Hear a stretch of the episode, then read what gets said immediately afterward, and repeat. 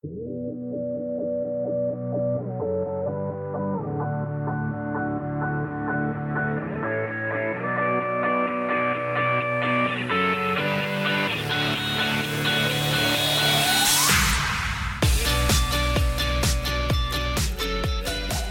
Daddy, Father, Abba. We come before you this morning and we are delighted to come into your presence. We do so with great joy and glad hearts as we, we have indeed worshiped you with our whole heart, and we want to do that. We're delighted to. But now, Father in heaven, we're asking that you will anoint uh, this word, and uh, indeed, that it will be not only clear, but that it'll accomplish that which you send it forth for, that it may transform lives. We declare it in Jesus' name. Amen. Hey, how many of you have ever heard the statement, let go and let God? Is that familiar? Yeah, well, some of you. I've seen that on bumper stickers, I've seen it on church signs. I, I believe the phrase let go and let God is okay.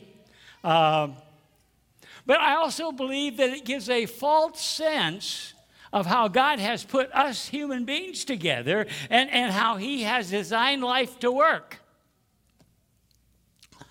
My problem with the phrase, let go and let God, is that it gives the impression that God will somehow handle everything for us. And I don't think that's either good or true. My favorite part of parenting, my favorite part of being a parent, was the first six months of life. That uh, I, I just love holding a newborn baby in my arms, rocking them to sleep. That was so peaceful, so wonderful, so beautiful. And it was such a short time that it lasted. you know, the day soon arrived that my kids just wanted to go be put to bed and uh, they'd find their own way into sleep. You know, as parents, we start out doing everything for a baby, and uh, but the goal is to teach and train them to do all those things for themselves. I mean, after all, who here wants to burp a 16 year old? Our Heavenly Father has, in a sense, the same kind of design and desire for us. Now, be sure of this, okay? This is really key truth. God is way more interested in doing things through us than He is in just doing things for us. This farmer inherited a plot of ground, 10 acres, and it had always been pasture land, and everybody thought that's all it was good for. But as the farmer had it, the weeds started to take over, and finally the farmer desi- decided to plow it up and plant corn, which he did. Uh, and the corn came up beautifully. And one day his neighbor was over and he looked over the field of corn and he said, Wow, isn't it wonderful what God can do with a plot of land? Yeah, the farmer said, but you should have seen it when God had it to himself. the farmer provided, you know, plowing, planting, fertilizer, and that may have only been 2%, okay, of what it takes to grow a whole field of corn. But the farmer's 2%. If he didn't do it, nothing happened. God has designed both life and ministry, so they require our involvement. Our partnership to receive God's blessing will always require for us to step forward in faith and do something and take hold of the promise. I believe that the parenting process is a good model of how Jesus wants to disciple each of us. Jesus' goal for us is that we will learn and become equipped to carry out his will on planet Earth.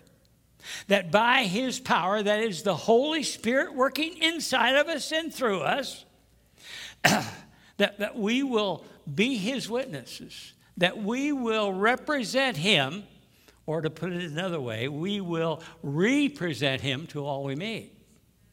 Now, uh, Acts chapter 1, verse 8 states clearly, But you will receive power when the Holy Spirit comes on you, and you'll be my witnesses in Jerusalem and all Judea, Samaria, and to the ends of the earth. And that's exactly how the gospel started. It started in Jerusalem, spread to Judea, onto Samaria, and eventually onto the ends of the earth. When Jesus left or was leaving the earth, he gave the church, that his disciples and us, you, know, you got to see ourselves in this, uh, a, a commission. It looks like this Matthew 8, 18, 28, 18. And Jesus came to them and said, All authority in heaven and earth has been given to me. If Jesus has all authority, what's it, how much does the devil have? Yeah, it'd be about none, yeah. Nilch, zero. Therefore, go and make disciples of all nations, baptizing them in the name of the Father and of the Son and of the Holy Spirit teaching them to obey everything I have commanded you, and surely I am with you always to the very end of the age. In the Great Commission, there are four verb forms, okay? Four verb forms. They're all stated like commandments go, make disciples, baptize, and teach, okay? But actually, in the Greek, only one of them is the main verb. The other three are mere participles, and the purpose of the participle is to, is to enhance the action of the main verb. Okay, go, make disciples, baptize, teach. Which do you think is the main verb? No, make disciples. That's what it's all about. Jesus says, Hey, I like the 12 turned out. And he said, I want a whole bunch more just like you. You go. Church, the commission is for us to make disciples. That's why we promote small groups so much in the house. It's a way of discipleship. Uh, hey, you want to get involved in this mission, get involved in a small group. It'll do enhance your life in so many ways. Now, uh, I want to show you one more verse here that's kind of important to it. Matthew chapter 16, verse 18 I tell you that you are Peter, and on this rock I will build my church, and the gates of Hades or hell will not overcome it. Um, know, Jesus says to Peter, You're Peter, and on this rock I will build my church. Jesus is building his church. And you got to ask the question, how's it going? you know, he says, that, you know, the gates of hell will not prevail against it. But, you know, we hear that and we think, oh no, the terrible gates of hell are going to come and get me. That's not true. gates are a defensive position. Warfare in the ancient world, when a enemy king invaded a country, the king of that country would take his armies, the army, equip them, and go out and meet them in the field. The battle would be in the field. Uh, hopefully, the idea was to drive him from the borders. But if, he, if the king of that country lost, what he would do is he would retreat into his walled city, close the gates. Now, the strongest part of an ancient walled city was always the gate, it was the strongest part. That's where you had the highest defense towers. That's where you had the strongest of the soldiers. They would defend the gate at all costs because the gate was so vulnerable. If you really understand this, okay, it's really important. You see, it is not that the gates of hell are about to get us. It's that the church, as the church, we are attacking hell. And even the strongest part of it will not stand against the onslaught of the church. I hope you're getting this. It is so key. So key. Now, we had to ask the question okay, Jesus is building his church. How's it going? I mean, this thing, we, we preach this thing called the gospel of the kingdom of God. You know, is it working? How's it going? Well, let's take a look at the book of Acts, see how it went there. Okay, growth of the church. Acts chapter 1, verse 15, it says there were 120 in the upper room. Okay? And then the day of Pentecost comes and Peter preaches, and 3,000 are baptized in that one day. And so now there are 3,120. And, and you get to Acts chapter 4, verse 4, you know, and, and I'll read it. Acts chapter 4, verse 4.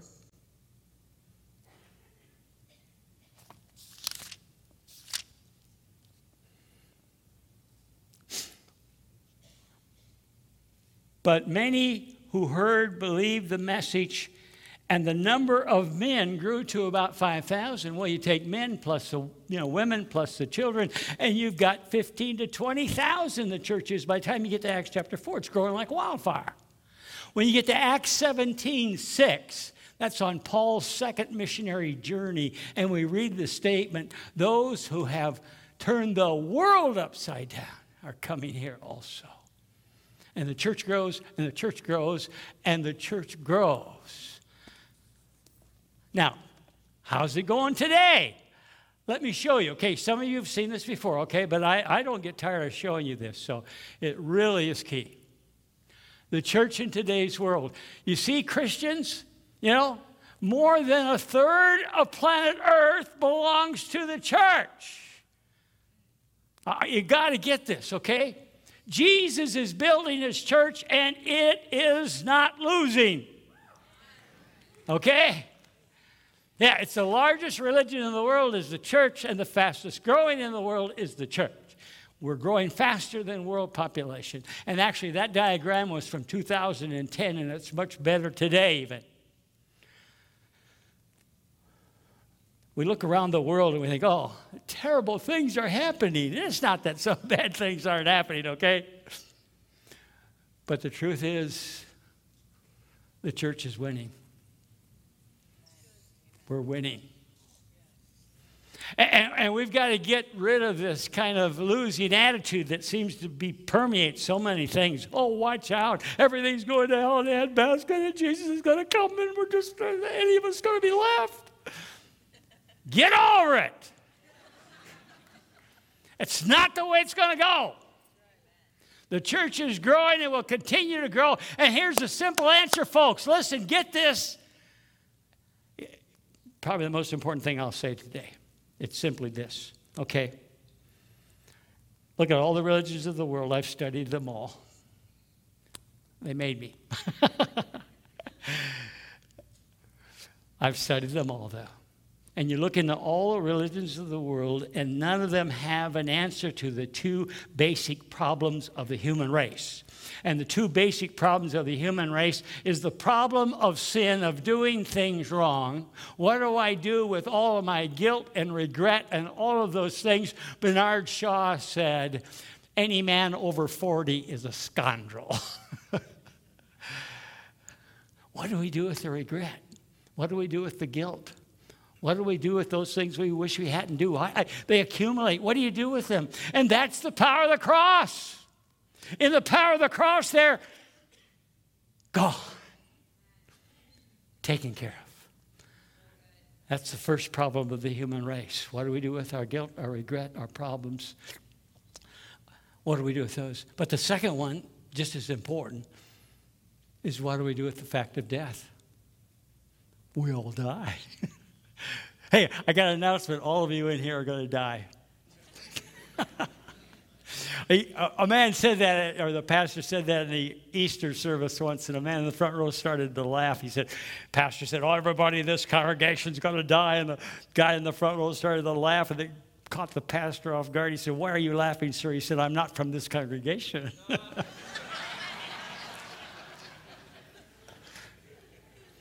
See, the problem with the human race is we all are going to die. But the solution is very simple. Jesus Christ came out of the tomb alive forever. And what we are told is that his resurrection is the first fruits, and his resurrection guarantees that you will have a resurrection. There's a reason why Christianity is the fastest growing religion in the world, because it's the only one that's got real answers. It's important for us to know that. Okay, now some of that wasn't in my notes, so anyway, I'll try to figure out where I'm at. Oh, here we go. Uh, there is, okay, you have the Great Commission, but there is a second assignment of the church, to the church, that, that an awful lot of the church doesn't know about, and perhaps some of you sitting here won't know about it. But I want to I want to bring that to light this morning, and it's called Operation Footstool. Operation Footstool. An Operation Footstool is given to the church, and I'll show you the outline of it in just a second, okay? It starts out, though, if we go to Psalms chapter 110, verse 1, the Lord says to my Lord, Set up my right hand until I make your enemies a footstool for your feet. We have that, and actually, that was a very well known metaphor in the ancient world. We find it on wall reliefs all over the Middle East. We find it um, uh, pretty much uh, in, in drawings and carvings, and it was just well known. You know, it's been lost in, to us today. But uh, I'll show you the, one of the wall reliefs just so you can see it. Okay, you have the king, he's the one with the bow, and uh, he's in much larger depiction, and all those underneath him, you know, are his enemies.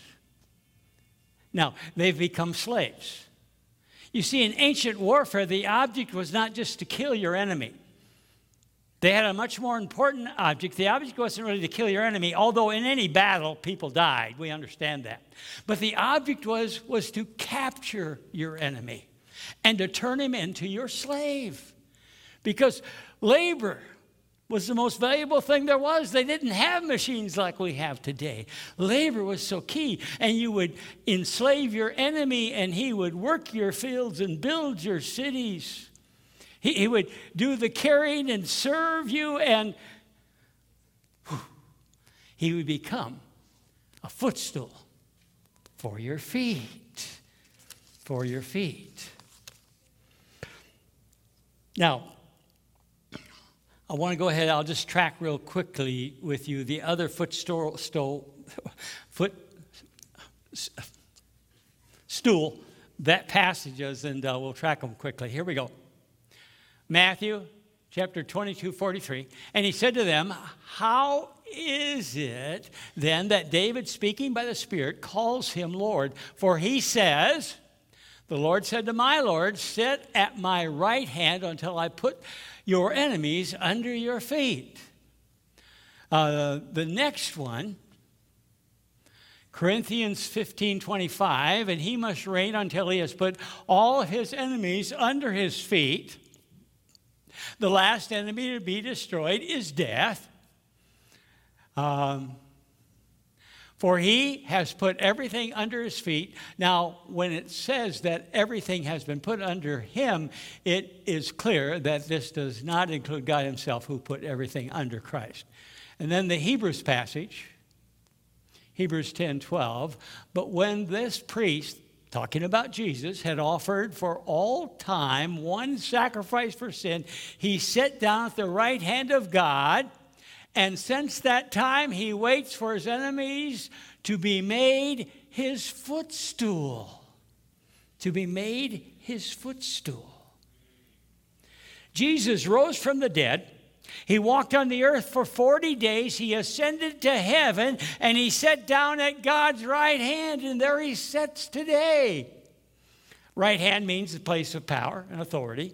Um, you know, just like we use, we use that kind of, my right hand man, we kind of use it today.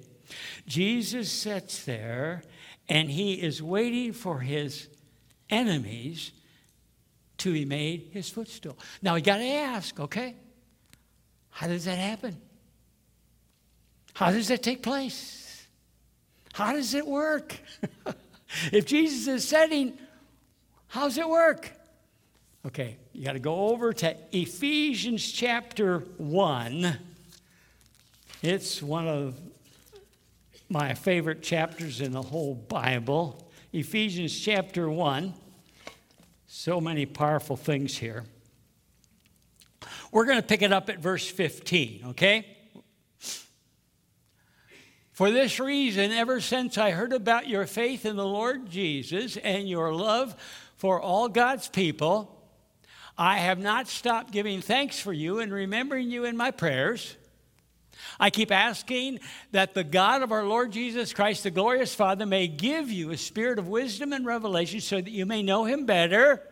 And I pray that the eyes of your heart may be enlightened in order that you may know the hope to which he has called you, the riches of his glorious inheritance in his holy people How's your eyesight? How are the eyes of your heart? Because that's what we want to see enlightened this morning, okay? That you'll come away and go, oh, wow. Oh, wow. Let's keep going. Ephesians 1:19 and his incomparable great power for us who believe that power is the same as the mighty strength here you go he exerted when he raised Christ from the dead and seated him at his right hand in heavenly realms you got resurrection power in you look at your neighbor and say you got resurrection power in you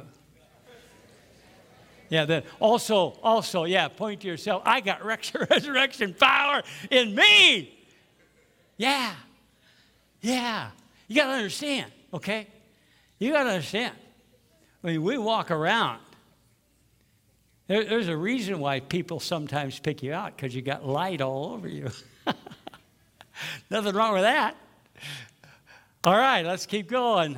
Far above, okay, now far above all rule, authority, power, dominion, and every name that is, in, that is invoked, not only in the present age, but also in the age to come. Jesus Christ is lifted above all things, not only in this age, but also the age that is to, is to come. He is King of kings and Lord of lords. But understand, right now, he's sitting at the right hand of the Father, okay? All right, let's keep going.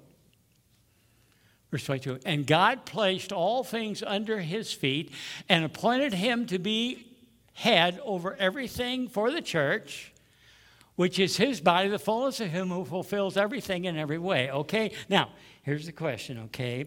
Jesus is the head. You, we are his body. Okay? This means yes. okay? Yes, yeah. All right? Now, here's where it turns. Are the feet part of the head or part of the body? Uh, it's, it's not rocket science, folks. part of the body. Part of the body. Are you understanding this? It, it is so key. Jesus' enemies are being brought under at submission under his feet, and his feet are part of the body, and the body is us. You are being used to bring the enemies of Jesus under his feet. Now, I, I, what I want to do is support this. I'm going to go historically a little bit with you and, and just you know, outline a few things that I think will help make this clear. You know, the Civil War in America ended in 1865, or some call it the not so Civil War, and I understand that. The Civil War ended in 1865 that's 157 years ago, okay? 157 years ago. Before the Civil War in 1857, okay, just before the Civil War, a escape, a slave escaped from the South. He ended up in Minnesota. His name was Dred Scott. And uh, when Dred Scott was captured, uh, there were supporters of his who helped him, and he filed a lawsuit that would that he sued for his freedom. That case went all the way to the United States Supreme Court. And the Supreme Court ruled no. He could not be given his freedom because he was property and not a human being. Whoa. Does that make our heart sad? It makes my heart sad.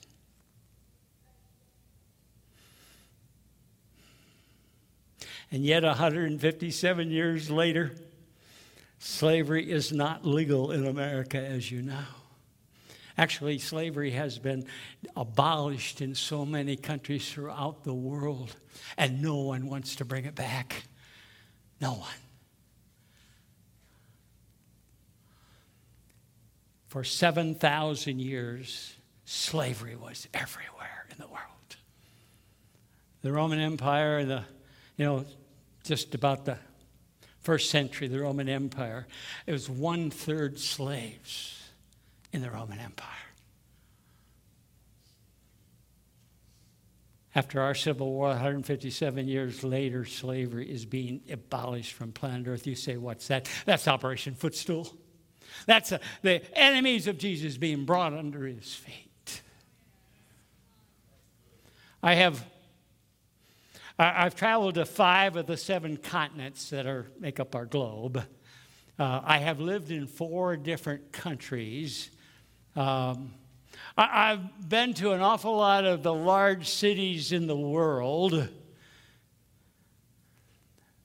Fascinating if you look at all, because if you go to the hospitals in all the large cities of the world, guess what they're named? The large hospitals in all the cities of the world, the, the, hospitals are named St. Mary, St. Luke, St. Peter, St. John, St. Andrew, or St. somebody. because the hospital, the modern hospital movement was started by Christian missionaries. Because missionaries loved and they cared and they had to do something about sick people. And so they started the modern hospital movement. Say, What's that? That's Operation Footstool. Sickness is an enemy of Jesus. It's being brought under his feet, and we're helping the, with the whole thing. How many of you know the church's, the house's mission statement? Raise your hand if you do, if you know it. That's not near enough of you. It's on the front doors, folks. okay, here it is, all right? Oh, change the world, start at home change the world, start at home. This thing called Operation Footstool, it is brought on by the church. It is brought on because the church just cannot let evil roam without doing something about it. Do you understand the power that's released when the church acts like the church? One of the amazing stories, stories to come out of World War II involved a Bulgarian church leader named Metropolitan Kirill. When the Nazis rounded up all the Jews of his city and herded them into a barbed wire enclosure, he decided to act. The trains that were supposed to take the Jews to Nazi death camp in Auschwitz pulled into the station. The SS guards were about ready to load the boxcars that would take them to the gas chambers. And that's when Metropolitan Kirill decided to act. He suddenly appeared out of nowhere, out of the darkness. He was a big man to start with, but he wore a two foot high meter on his head, which made him look like a giant following Kirill on you know, were the people of his church and many of the people from the city, and they surrounded the compound. And Metropolitan Kirill went to, up to the gate of the enclosure, and the Nazis were guarding it with their rifles. And he just looked at them and he laughed and he shoved aside their rifles and he went in among the Jewish people. And the Jewish people, they screamed a hysterical scream. And Kirill raised his hand and he quoted one verse of scripture, and with that verse, he contributed significantly to the changing of the destiny of a nation. Quoting from the book of Ruth, he declared to his Jewish friends, Where you go, I will go. Your people will be my people, and your God will be my God. And the Jews cheered, the Christians joined in the cheering. They were no longer separate people, but they had become one under the declaration of a word of God. And because the church took a stand, the trains pulled out of the station empty that night. And not a single Bulgarian Jew ever died in a Nazi concentration camp during World War II. When a man is willing to lay down his life to oppose injustice and opposition, amazing, powerful, and even miraculous things happen. Let me show you what is a verse of, I, I, call it my war cry verse, and I'm hoping you'll adopt it also. I'll show it to you. Romans chapter 21, verse 12. Do not be overcome by evil, but overcome evil with good. Good is more powerful than evil. Make no mistake about it. but good must be practiced. You've got to set good in motion. But if we will, whoa, wonderful things happen. A young pastor in a small, a young pastor in a small Presbyterian church in a small community in Wisconsin. It was his first pastorate, and a young woman came to the church and she asked if uh, her ba- baby could be baptized. The child had been born out of wedlock, and in that small community, the new young mother found herself shunned. On the day of the baptism, the woman stood before the congregation holding her baby alone.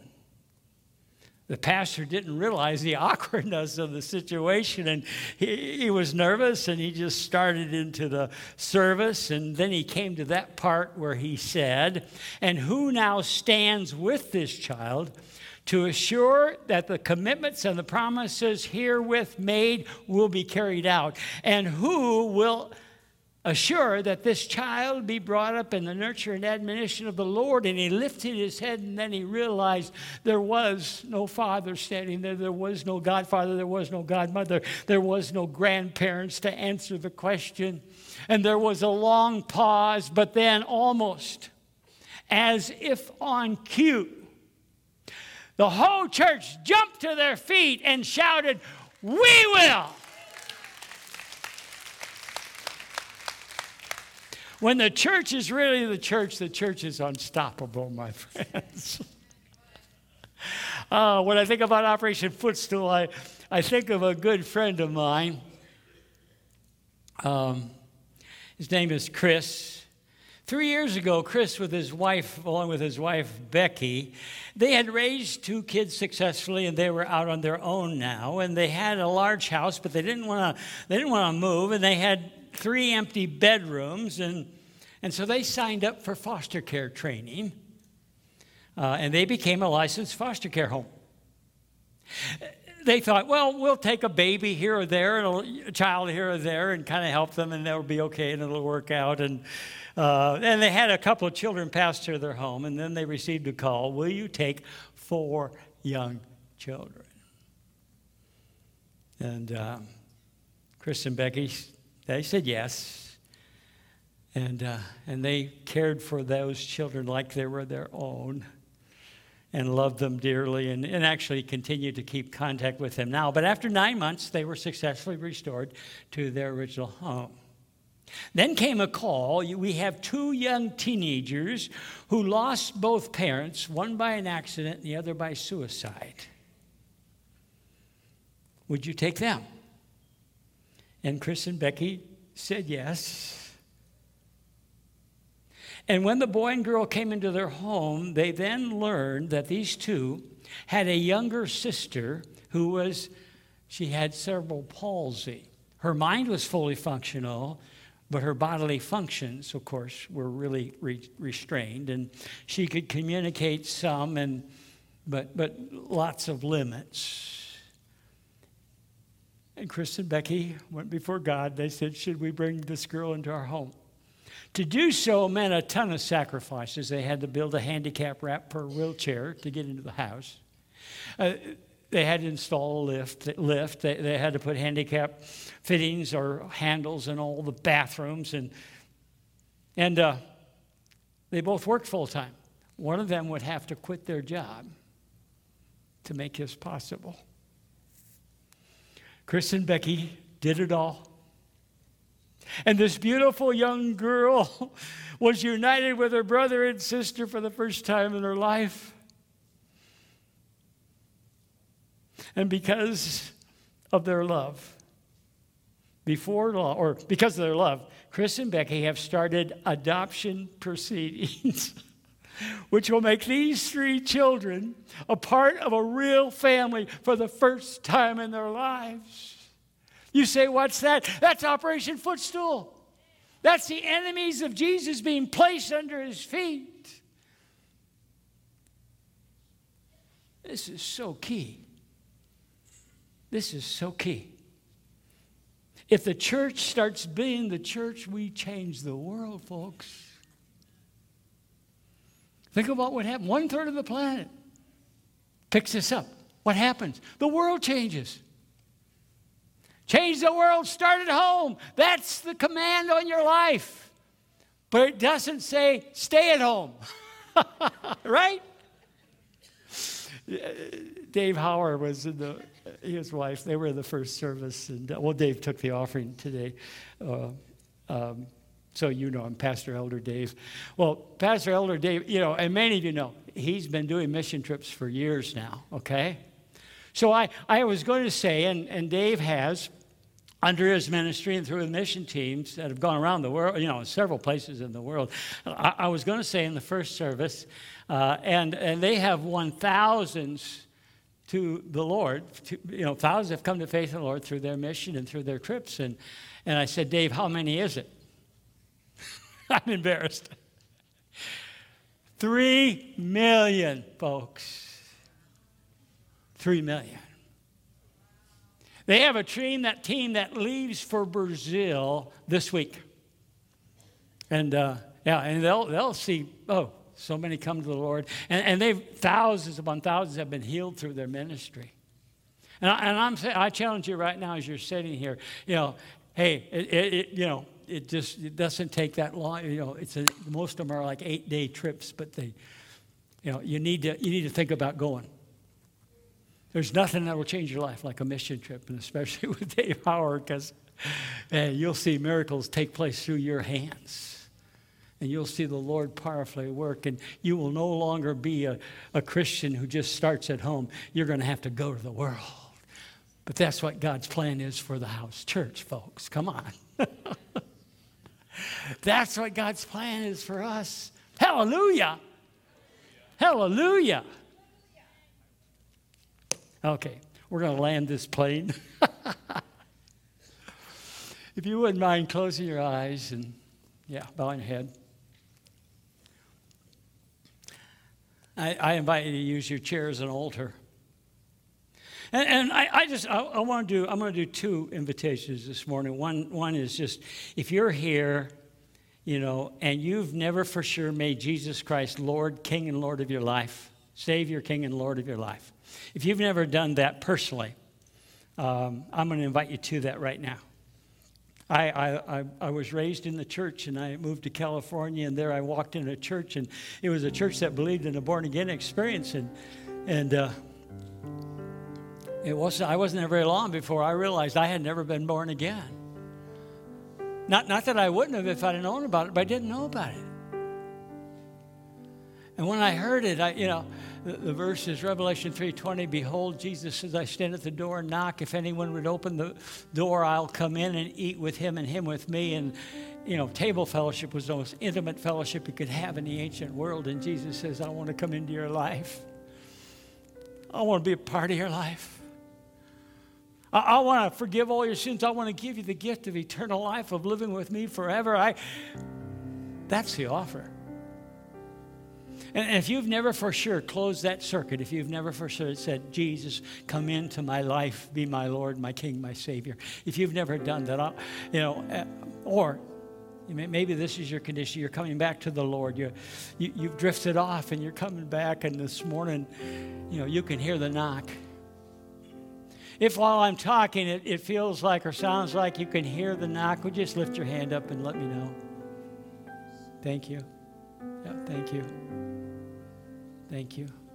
I'm going to pray a prayer, and I just ask and invite you to pray it softly with me while I pray it out loud. It goes like this Dear Lord Jesus, thank you. Thank you that you came and you lived a perfect life and you, and you went to a cross and you died there to forgive all my sins. I thank you for that, Jesus. I thank you for that. And now, and then you rose from the dead and you did so that you might give eternal life, the gift of eternal life to all of us, to all who would believe. And we, if, if this is for you right now, if you're believing, just say, for the, uh, Jesus, I'm believing. If you're affirming your faith, you say, Jesus, I affirm my faith in you. I, I want to follow you with all my heart, with all my soul, with all my mind, all my strength. If you pray that prayer, Jesus, yeah, came into your life right now. He'll never leave you. He'll never forsake you. Oh, what a marvelous Savior, what a marvelous Savior.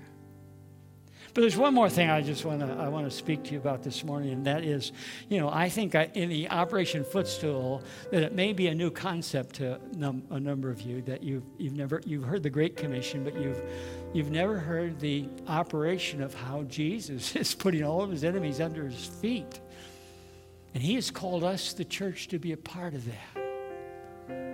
And, and this morning, I want to pray an, an anointing upon anyone who says, hey, you know what? I'm, I want to take hold of that. What you talked about this morning, Pastor Doyal, I want to take hold of it with my heart, with my life. I want to, I want to make a difference. And, and if that's you, I want to pray for you today. Would you stand to your feet just where you're at? Just stand up. It's I, not for everybody you know, various places. But if you're saying, hey, you know what? You know, I want, I want to, I want to impact my world. I want to make a difference. I want to, yeah. I, I want the Lord working through me in powerful, significant ways. I'm determined that I'm going to I'm going to do the good that overcomes evil. Anybody else to join? Yeah, thank you. All right. Father in heaven, I bring these before you. They have stood up because they have heard your call. And their desire, the deep desire in their heart, is that they might become part of Operation Footstool, of putting your enemies under their feet. And they are determined by your help and through the power of the Holy Spirit to walk around this world and do good and make a difference wherever they go. And they indeed want your light to shine through them. And I now, right now, I anoint them with power and light and joy of the Holy Spirit that they may walk around the earth and make a difference wherever they go. And while they start at home, they're also saying, I don't have to stay at home. I can, I can go and change the world. Thank you, Jesus. Thank you, Jesus. In your name, amen. And now I'm going to ask the rest of you to stand because Pastor Jamie, when he does this, when he closes service, he does it in his prayer, okay? But I like to do the blessing straight in your face. And, and, and the scripture says when we do this, that you will receive something, okay? So I believe I am transferring something to you in this process. All right? and the words are, when the sons of Levi and Levi stand to bless my people, they are to say, The Lord bless you and keep you. The Lord make his face to shine upon you and be gracious to you. The Lord lift his countenance, his presence upon you, and give you his shalom, his peace, in your leisure and your labor your coming and your going today and all week long. In Jesus' name, I declare it Hallelujah.